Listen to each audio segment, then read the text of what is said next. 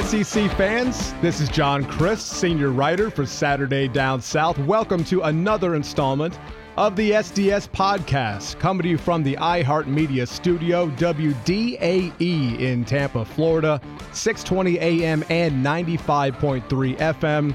Be sure to follow me on Twitter at SaturdayJC. Our guest for this episode is former Alabama running back Bobby Humphrey. He's the third leading rusher in Crimson Tide history, and had he not gotten hurt his senior year, he would have blown way past what Derrick Henry and Shaun Alexander were able to do after him. He's also the father of former Bama cornerback Marlon Humphrey, who won a national championship with the Tide in 2015 and was just a first round pick this past spring of the Baltimore Ravens. You can follow him on Twitter at the Hump26. Bobby, thank you so much for joining me today. Oh man, delighted to be on. Delighted to be on. Boy, I hadn't, I didn't, I didn't know that uh that uh I was third on the list. No kidding. Uh, yeah, I, I've been. I thought I was still number one. Living in the past, baby. Yeah, it happens. It happens. Trust me, I do the same. The Saturday Down South podcast is brought to you by Ticket City. There are some sensational matchups in the SEC for Week Eight. Tennessee at Bobby's alma mater, Alabama. Kentucky, Mississippi State. LSU, Ole Miss, Auburn, and Arkansas. Now is the time to get your tickets. We've been working with Ticket City for quite some time. They are the experts in the field, having served over a million and a half customers. They've been the place to go for over 30 years now. And best of all, they are taking care of our podcast listeners this fall. Just visit ticketcity.com and enter the discount code SDS20 and you're going to get 20 bucks off the game of your choice. Again, ticketcity.com, discount code SDS20. Get off the couch, go to the game. Visit ticketcity.com today. All right, Bobby, as we get started here, you have five children who are all sensational athletes. Marlon, we've mentioned already, but I want to talk about the best athlete in the Humphrey family, which, of course, is your wife, Barbara.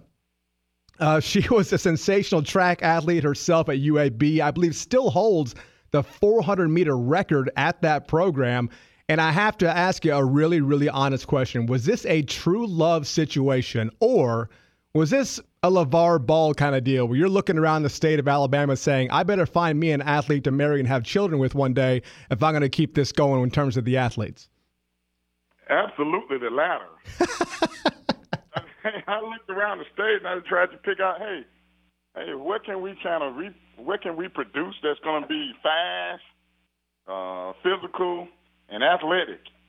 And and and and and she was the choice. She was a state leader. So, uh, but no, uh, seriously, it was. Uh, it was, uh, you know, I met her in high school. She ran at a rival school, Jacksonville High School, across town, and uh, met her at a track meet. Obviously, she was dusting and toasting someone on the track.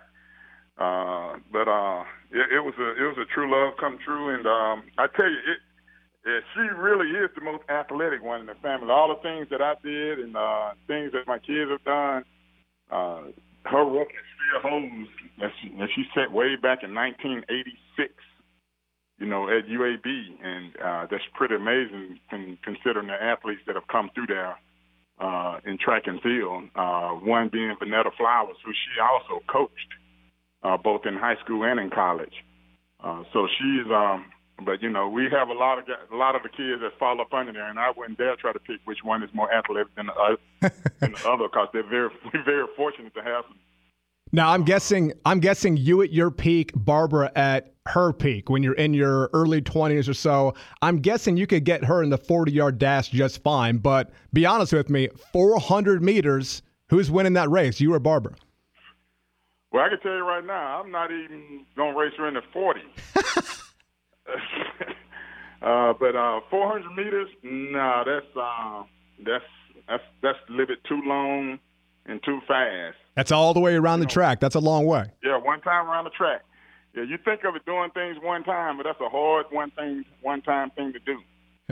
All right, now my listeners and my readers, of course, know your son Marlon the best with what he did uh, in Tuscaloosa and now with Baltimore. But tell me about all five kids in the Humphrey family because they really have some sensational stories and they've done some amazing things. I can't imagine how proud you and Barbara are, but give our listeners and, and readers a snapshot of not just Marlon and what he's done, but your other four children as well as athletes. Well, I, I tell you, I go from the top to bottom. My oldest is uh, uh, Mardricus Humphrey. He uh, played his high school ball at Hoover. Uh, he played both basketball, football, and he ran track in the spring and um, he's a state champ, uh, two-time state champ in football, two-time state champ in, in track and field, uh, and uh, he actually won the hundred uh, his senior year, and uh, beat a guy by the name of Corey Grant, who is in the NFL. Now. Oh yeah, yeah, I think you've heard that name, Corey Grant. Uh, he was he was the reigning state champ uh, his junior year and uh, and his sophomore year, and was kind of trying to get a uh, back-to-back 100 meter state champs. And Mardricus, my oldest son, beat him. He went on to play ball. My son went on to play ball at Arkansas, and then later transferred to UAB and finished his football career at UAB. My daughter went to UAB in quest to break uh, my uh, my wife's 400 meter record because she was a 200 400 meter runner, and Brianna ended up graduating there with a uh, with a degree and uh, there at UAB in communications. And she is uh, in her field and uh, uh, director of social media and also doing some uh, uh, uh, kind of like some uh, side, uh, you know, interviews and doing some freelance stuff in terms of uh, interviewing and, and um, things of that nature. And and obviously, you know about Marlon and Britley is uh, only ran track in high school, and she's at LSU. She did qualify for the NCAA uh, last year as a freshman in the 100 meter hurdles. Uh, so she's at LSU, and she just does the hurdles. I think they may have her uh, destined to be on a few relays, maybe the 4x1 this year. Uh, but I, I know for a fact she's going to continue to do the, the 100 meter hurdles. She was also uh, state champion 100 meters. She actually won both the 60 meter indoor hurdles and the 100 meter outdoor hurdles her entire four years in high school. Wow. In the state of Alabama. So, um, you know, she kind of set that record early uh, and encouraged her to kind of stay focused. And I told her she could possibly do it. A lot of people are going to be trying to come for her. And matter of fact, the, the one that pushed her the most was the girl, Caitlin Little, on her team, who finished second behind her both her junior and senior year, but was right on her heels. And uh, so she she she done things nobody else has ever done, and they was winning hurdles uh, four years in a row in high school. And uh, and Marion, my youngest, is a basketball player and track runner, and he's he's a senior at Hoover, and uh, he is the only one that is really really uh, out of the boys. Uh, he's probably going to join and try to play basketball somewhere uh, uh, next year after his senior year. He he really loves basketball. So that's kind of like the Humphrey family, very competitive. Uh, I mean, I'm telling you, they, they around the dinner table when they were young, they if you didn't do well, if somebody beat you for a touchdown, or somebody ran you over, if somebody beat you in a race, it, it was talked about, joked about, and made fun of at the table among them five. So it, it's been a lot of fun watching them as kids grow up and develop. Now, for our listeners who aren't quite sure, Hoover High School, by the way, absolute football factory, one of the premier high school programs in the country. You also mentioned the LSU track team. LSU is one of the better track teams in the country. So not only are the Humphreys doing it pretty hardcore, they're doing it at some sensational programs from sport to sport. But what I wanted to move on to was obviously you're a former professional athlete, a former All American at Alabama, a former first round pick of the Denver Broncos. You were on the ballot for the College Football Hall of Fame this past year. But I'm curious what your experience was like growing up with these children, say in Little League situations or in Pop Warner situations. How much did you get involved in maybe the coaching of your children at a very young age? Over maybe you're just maybe you're going to a game or a baseball game or a basketball game and you're sitting in the stands and you're watching how your children six eight or ten years old are being coached. And you probably have forgotten more about athletics than some of the dads that are out there trying to teach your kids what to do. It, it, was that easy for you? Were you heavily involved or were you sort of just watching from the sideline and maybe just sort of you know clenching your teeth because uh, you're not happy with what you're seeing from time to time well, you know, it's it's, it's a combination of uh, both. Um, I realized that to to them, I was only uh, a dad. So, uh, you know, I would I would kind of like drop certain things at the house or in the car that I would hope they remember and they could see and understand, but not a whole lot. So, you know, the coaches. I've only coached my daughter Britley in basketball and Marlon in youth basketball, and I coached one.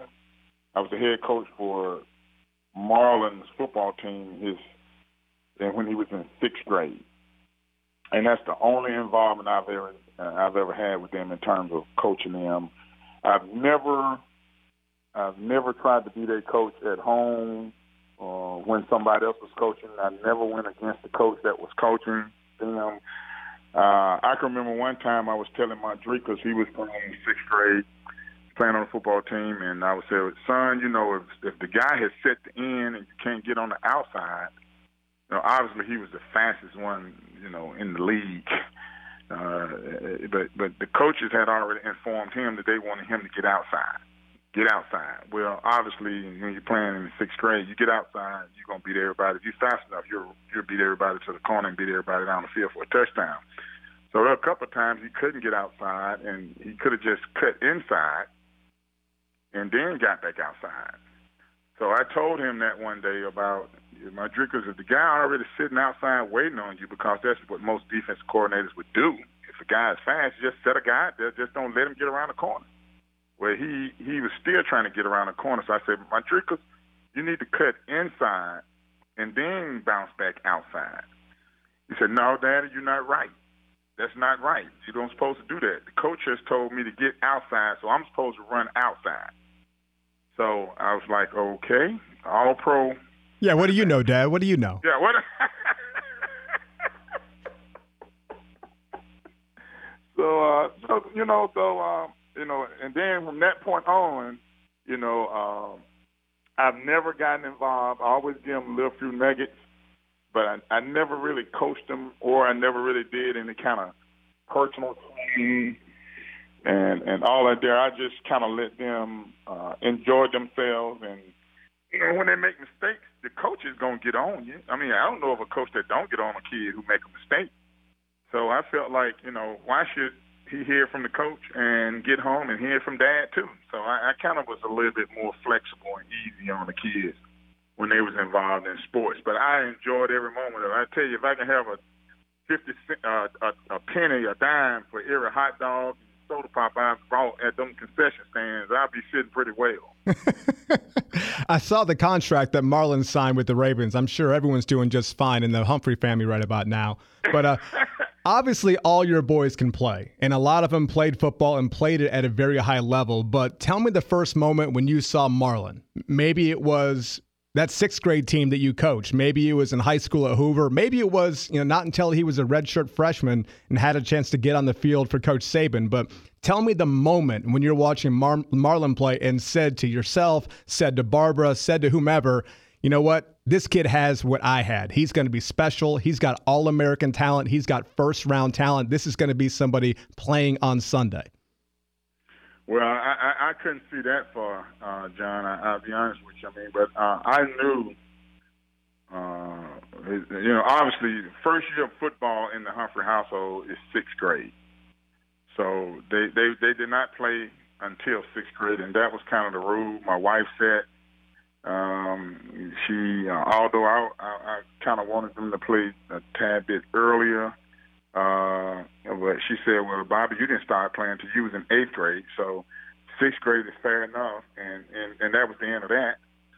Uh, but but I thought when he was in sixth grade, he done he had did some things on the field that that kind of surprised me that that he hadn't been taught, but he had this natural instinct of cutbacks and, and, and cutting off you know, defenders and, and aggressive tackling. Um, he had a long run, about a 70 yard run, and it was just so impressive. But he started out playing running back, obviously. And uh, the things that he was doing led me to believe that he was probably going to be a pretty decent football player. Now, I had no idea that he would be a NFL type guy. But I knew after his junior year in high school that he was going to be a pretty darn good college player. I felt like he he was. He was um, his instinct for the game and his ability to cover and flip his hips. And and most important thing, John, is you know when you have speed, that's that's something that you either you have it or you don't. And and he had that. So he had the three key things in, in a defensive back. He had great feet, great hips, and then he had uh, amazing speed. I mean, he ran 10-4 in the hundred, and he wasn't afraid to hit anybody. So you're talking about speed, instinct, and not afraid to hit. I mean, those three. Uh, you check those three boxes, and you got you a pretty, you got you a pretty good football player. Yeah, that's uh, that's always what I enjoyed most about Marlon's game when he was with the Crimson Tide was sometimes a lot of corners or pretty boys and what have you, and it's all about covering and interceptions and trying for pick sixes and the like. But Marlon could fill a gap and he could attack the line of scrimmage and he would blow somebody up if he could. I loved his physicality, which is kind of unique at that position. But for a lot of our listeners who don't know, you played at Alabama. You wore number 26 at Alabama, and Marlon did the same. He went to Alabama. He wore number 26. Was there any hesitation on your part? Was there any hesitation on Marlon's part to go to your school? to go to your number? Was there ever a conversation you needed to have say, you know what, son, maybe you should go to somewhere in the ACC or go somewhere in the Big 12 and kind of create your own legacy? Maybe following in the old man's footsteps isn't the way for you. How did that conversation go with him when he was, say, a senior in high school and making up his mind for National Signing Day? Well, he had some options on the table, and uh, uh, it came down to Florida State and Alabama. And Don't tell me that because I'm a Florida State guy, by the way. oh my God! Well, I'm sorry. To, I'm sorry to hit you below the belt, but I'm telling you, he he really he really liked Coach Fisher, and at the time when Coach Pruitt was there, uh, a friend had a couple of friends that were in school there that he he he constantly you know stayed in contact with. Uh, so I mean, he really, really enjoyed. He really liked Florida State and, and Alabama, and those were the two that it came down to, and it came down pretty late uh, to him making his decision, and and there was no pressure on him to go to Alabama. Uh, my wife and I never got involved. We kind of let him enjoy the process. We enjoyed the process. Uh, I always felt that Marlon always, you know, dance to his own drum. He's going to beat his own drum, bounce his own ball. So I don't think, um, you know, he was fearful or intimidated at all about what I had accomplished there. I think he's uh, a really, really good goal setter and works real hard to try and try to achieve goals. So uh, me being a a two-time All-American at Alabama did not fear him at all about going in and establishing himself as uh, one of the elite players uh, to to attend Alabama. So uh, no, no, that had nothing to do with it, John, in terms of my involvement or whether or not he was pressured or whether or not he was fearful to you know to take on the role of going to Alabama behind his father. You know, I myself thought about it because you know you think about that. You know, in order for Marlon to do as good as as I did, he would have to be a two-time All-American on you know in terms in terms of, uh, of awards and things. Uh, but you know, I was kind of concerned that there was going to be a comparison. Media was going to eat him up. That he, you know, nowhere close to his. I was concerned about that, but I, I never mentioned it to anybody. This, is, matter of fact, you the first one to hear it on your show uh, that I was concerned about about that uh, because people started to do the comparison, and and, and I, I, I felt that it shouldn't be too much comparison, being that he was a defensive back. Correct. So that cut a little bit of the edge off by him being playing a different position. Uh, however, there are some people that will still find a way to compare. But I, I thought he came in and did a very, very good job. I think Coach Saban did a great job of recruiting. I mean, just because I attended Alabama, um, Coach Saban uh, didn't use that as a crutch.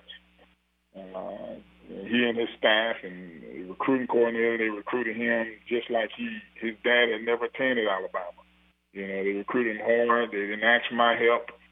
Uh, they they recruited him just like they recruiting any other kids that that don't have any ties to to the university. So I, I credit them and their staff and how they went about recruiting him and uh, and, and, and, and, and treating him, you know, uh, for who he is and not for who he was.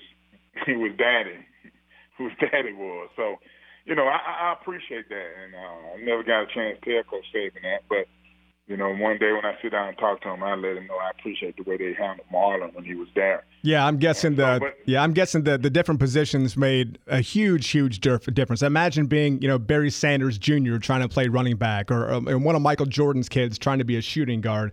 Being on the other side of the ball, I'm sure helped tremendously for Marlon. Uh, you're listening to the Saturday Down South podcast. Our guest is former Alabama running back Bobby Humphrey.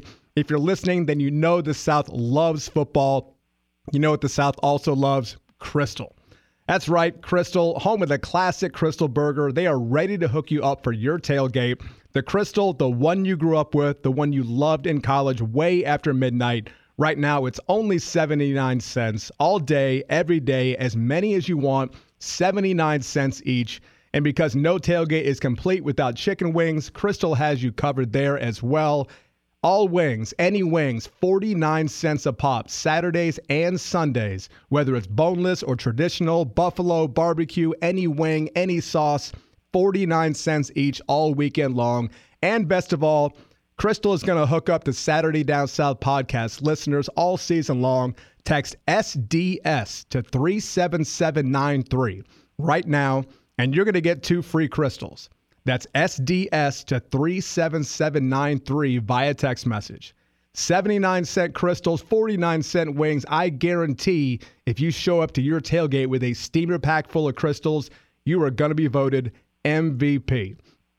All right, Marlon. I'm sorry, Marlon. I'm sorry, Bobby. Let's talk about your career. Uh, I'm sure that's a mistake that's been made before. Let's talk about your career uh, with the Crimson and White.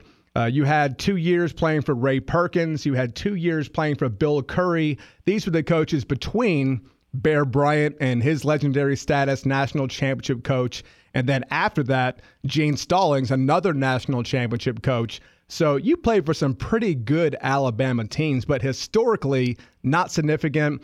I think you won 10 games once. You're in the Sun Bowl a couple of times, the Aloha Bowl, not the more memorable Crimson Tide teams of the past.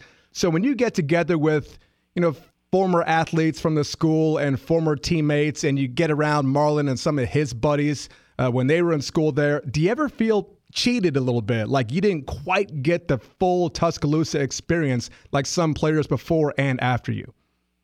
Absolutely. Uh, the way things are now compared to the way they were back then, uh, boy, I tell you, it's like night and day. Uh, you know, you think about me being a higher draft pick than Marlon, and Marlon going one one person after me, and you look at what he signed for and look at what I signed for, and I'm like, wait a minute, uh, something's wrong here. Um, the experience and the game day experience and the college experience that kids are exposed to now and they go through now is um, it, it's it's it's stringent, but it's it's it's a lot of it's a lot of fun. The things that they have nowadays is unbelievable. Uh, but that's what college sports and, and, and, and college football has gotten to. And when we get together with the guys, we talk about how fortunate uh, the guys in my era. We talk about how fortunate the guys of Marlon's Marlon's group uh, are because there there are so many different things, so many things that that they have now. You know, they can you know, you eat at the complex now. They, you know, they're doing a a a state of the art, you know, cafeteria facility that's right there next to the complex. So now, you know, you can walk off the practice field, take a shower, and you go right into the cafeteria and eat dinner or lunch. You know, so you know, and and that's all credited to you know the movement and the things that Coach Saban has created down there for the guys. And I'm quite sure it's going on some other campuses as well, probably not to the extent that it's going on in Alabama, but uh, you know, there are also being upgrades all across the country at various universities. So these kids now have uh, a golden opportunity and they have the resources uh, to be able to be successful. Uh, you know, so yes, I, I, I do. We talk about it all the time. So after Coach Stallings, you have Coach Mike Dubose and then Dennis Franchione and then Mike Shula. And, and don't forget about the hour and a half that Uh, Mike Price was actually the head coach of this team. And then Coach Saban comes in, and he had the reputation he did, a little bit of a hired gun, you know, three or four years here, three or four years there. Michigan State, LSU, the Dolphins, kind of all over the place. He didn't have a pristine image when he showed up. He was a hell of a coach. Everybody knew that. But I think even people, when he got to Tuscaloosa, figured this was another three or four year stop before he goes back to the NFL or something like that. Could you ever have imagined the sustained level of success that Coach Saban has had? And frankly, just him sticking around, this is now year 11 for him. And it certainly seems like the last job he'll ever have. No, I, I really did. Um, and um, I don't know. You seem like a pretty good guy with history, but I, I don't know if I know of a program that have, have sustained uh, the level of excellence over the number of years that he has sustained it. It's tough to find. It's, it's it is. Who's who's compared? You know what? I'm a Florida State guy, and uh, Bobby Bowden had that run from 1987 to 2000 where he finished in the top four every single year, but there was only two titles, not four. So yeah, even I say, you know, what Saban's done is is twice as impressive as Coach Bowden, as tough as that is for me to spit out. Yeah, yeah, that's that's true. You know, I didn't know that. Uh, you know, I didn't know that he had that run. Uh, Bobby Bowden. That was a guy that I really liked too, uh, as a coach. What a great coach. Uh, but I didn't know. I didn't know that. From '87 to 2000, that's 13 years. Oh, 14 wow. seasons in a row, finished in the top four nationally. No, I see. I didn't know that stat. That's amazing. Yeah, but but the top level success for Coach Saban is, is, as far as I'm concerned, it's unprecedented. Yeah, I, that's I, I would have never thought that if you were, if you were backtrack back to when he first came there 11 years ago, I, I, I would have never dreamed of him winning four national championships and being ranked in the top two, uh, playing for it. I mean, he let's see, he played. He's only lost one so he's played in five national championships in 11 years. Man, that's uh, that's pretty amazing. Yeah, no, I, I I couldn't have dreamt that, and I don't I don't think nobody I don't think nobody else could have predicted that. If they did, I don't think they're truthful. Yeah, I think you're probably right. So, uh, uh, before we let you get going here, I would love to talk about your career and how you can spin this towards Marlon's career as he gets going in the NFL. I don't believe he's cracked the starting lineup just yet with the Ravens, but he is getting on the field, and everybody loves what they see from him from a talent perspective. Uh, but just to hit the Wayback Machine here, again, you were a first round pick, albeit in the supplemental draft to the Broncos. You had about 1,100 yards as a rookie. By year two, you're a Pro Bowler with 1,200 yards. But then year three comes around, and you know what? Bobby's thinking it's time to get paid. And you have that long holdout. And basically, your NFL career was never quite the same. You, you came back, and, you know, by then, Gaston Green is the starter. And then the next offseason, you get traded to the Dolphins. And, uh, you had a pretty decent year there, uh, but you weren't the starter. You played behind Mark Higgs. I think you were more of like a third down back at the time. Uh, but that was basically it for you in the NFL. And uh, you had some issues off the field. You've been very frank about some issues you had with drinking. You've been very frank with some issues you've had with drugs. You got in a fight or two. You had a, a shooting incident. You had a lot of things that a lot of professional athletes tend to be guilty of in their 20s. So I know it can be a difficult question, but when you look back on that now, with how successful you've been in life and the incredible family you've put together as you are now, who was making those decisions back then? Did you have the wrong people in your ear? Did, did you have a greedy agent? Did you have some parents or some friends in the neighborhood who were hoping to get hooked up? Or were you just a little young, a little dumb, a little full of yourself, and uh, you just didn't have the proper guidance to, to go about things maybe the right way? I think you hit the nail on the head right there at the end.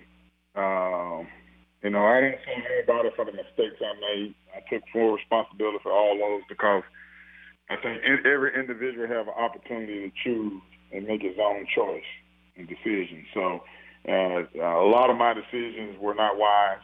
Uh, um, obviously, you know, um, when you're a little bit of a when you're young and you're a little bit of a hothead, you're successful.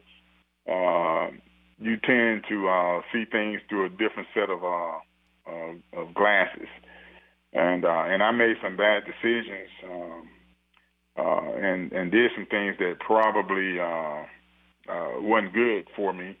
And, and I wouldn't necessarily say it cost me my career in the NFL, uh, but it sure didn't help it because I did end up signing with the Buffalo Bills, and then I had uh, uh, had a couple of knee surgeries.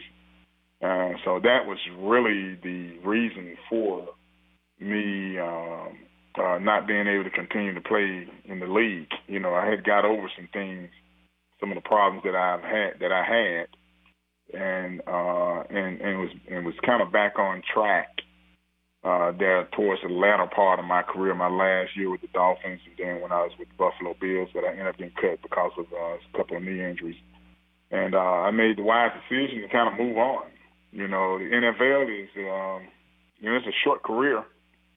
It doesn't last long. Uh, two and a half, three years is about the max. So uh, I did get over the max, and uh, uh, if I'd have done some things a little bit different, who knows? I probably could have made another Pro Bowl.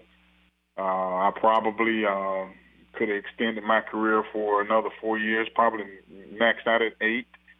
Uh, but I don't regret any things that that I've done and that I that have happened because I feel like uh, uh, those things kind of um, uh, led me to the path that I'm on now. So, you know, it's it's kind of those situations that you can get through and, uh, and how you weather the storm and how you come out on the other side. And it gives you a lot of experience, uh, but most importantly, it gives you a testimony to be able to share with uh, young kids like um, like my own uh, Marlon and and Mardricus and my boys and my girls and anybody else who's willing to listen.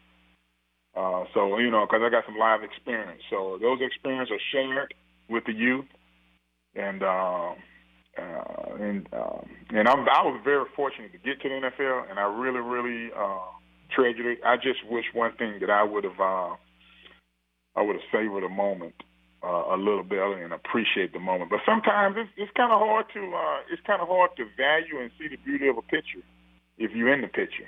You have to step outside the picture sometimes and look at the picture to know and glorify how beautiful it is. And I don't think I ever took a moment to step outside the picture and look back at what I had. And uh, sometimes we tend to forget that. Sometimes we have a lot more than what we think we have, uh, and stop looking at another man's plate and kind of look at things on your own plate.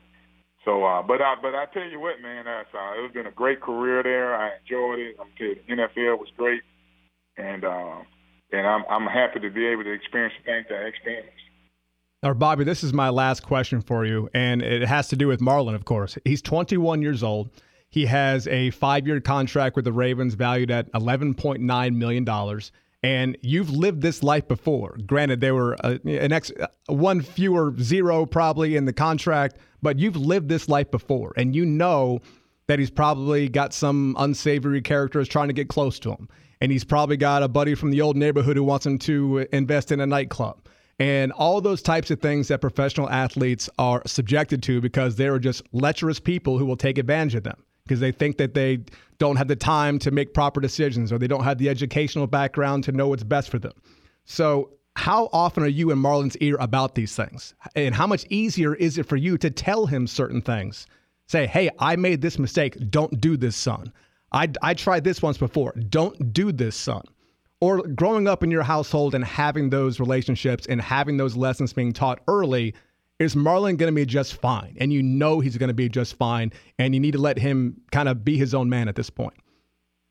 Well, I think uh, the time to do all that is when they are in the house, and um, a lot of that stuff has been preached and uh, and told repetitively in my household, even before Marlon got to Hoover.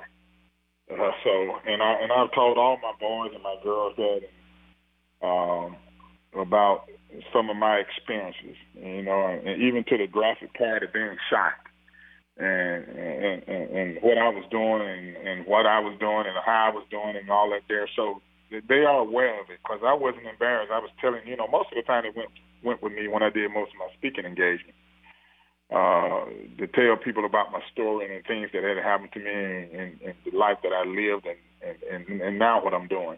So those things have been preached, and uh, now you got to send them out and see uh, how much they'll be followed through. Um, but you know, it's it's it's kind of difficult. You know, um, you know, you know, like I said earlier, dad is just dad. You know, dad really, you know, you know, is just dad. You know, what does dad really know sometimes comes into the mind of an individual. And that's not just my kids, it's all kids. You know, they tend to respect the, the opinion of a friend and someone that's not close to them than the opinion of uh, than their own family members. And that just that's just that's just life. I mean, that's just the way it is. So, but I think Marlon would be just fine. I think he's um, he's um, he's he's not a he's not an outgoing guy. He's he's a little bit more laid back and a little bit more reserved. So, uh, I, I think he I think he'll be just fine. And um, but you know, you're right. You got a lot of people that's out there got some bright ideas and got some things that they want to pitch to him and want to do with him hopefully he is not um hopefully he's stable and settled and understand that you know anything that he needs to do he needs to run by somebody like his uh his financial assistant assistant, assistant people and, and and his dad and so forth and he's been pretty good about that so we have a pretty good relationship so i think i think he'll be okay Bobby, thank you so much for joining me. I really appreciate you being so open and honest. It was a great conversation. Best of luck to you and your fabulous family going forward. All right, thanks so much. That was former Alabama running back Bobby Humphrey. Remember to follow him on Twitter at the Hump26. And thank you for listening to the Saturday Down South podcast. Special thanks to our friends at WDAE in Tampa, as well as our sponsors, Ticket City and Krystal. If you like what you heard, you can subscribe on iTunes or wherever your favorite podcast is found. Be sure to give the show a rating as well. My name is John Crist. And for all SEC all the time, visit SaturdayDownSouth.com.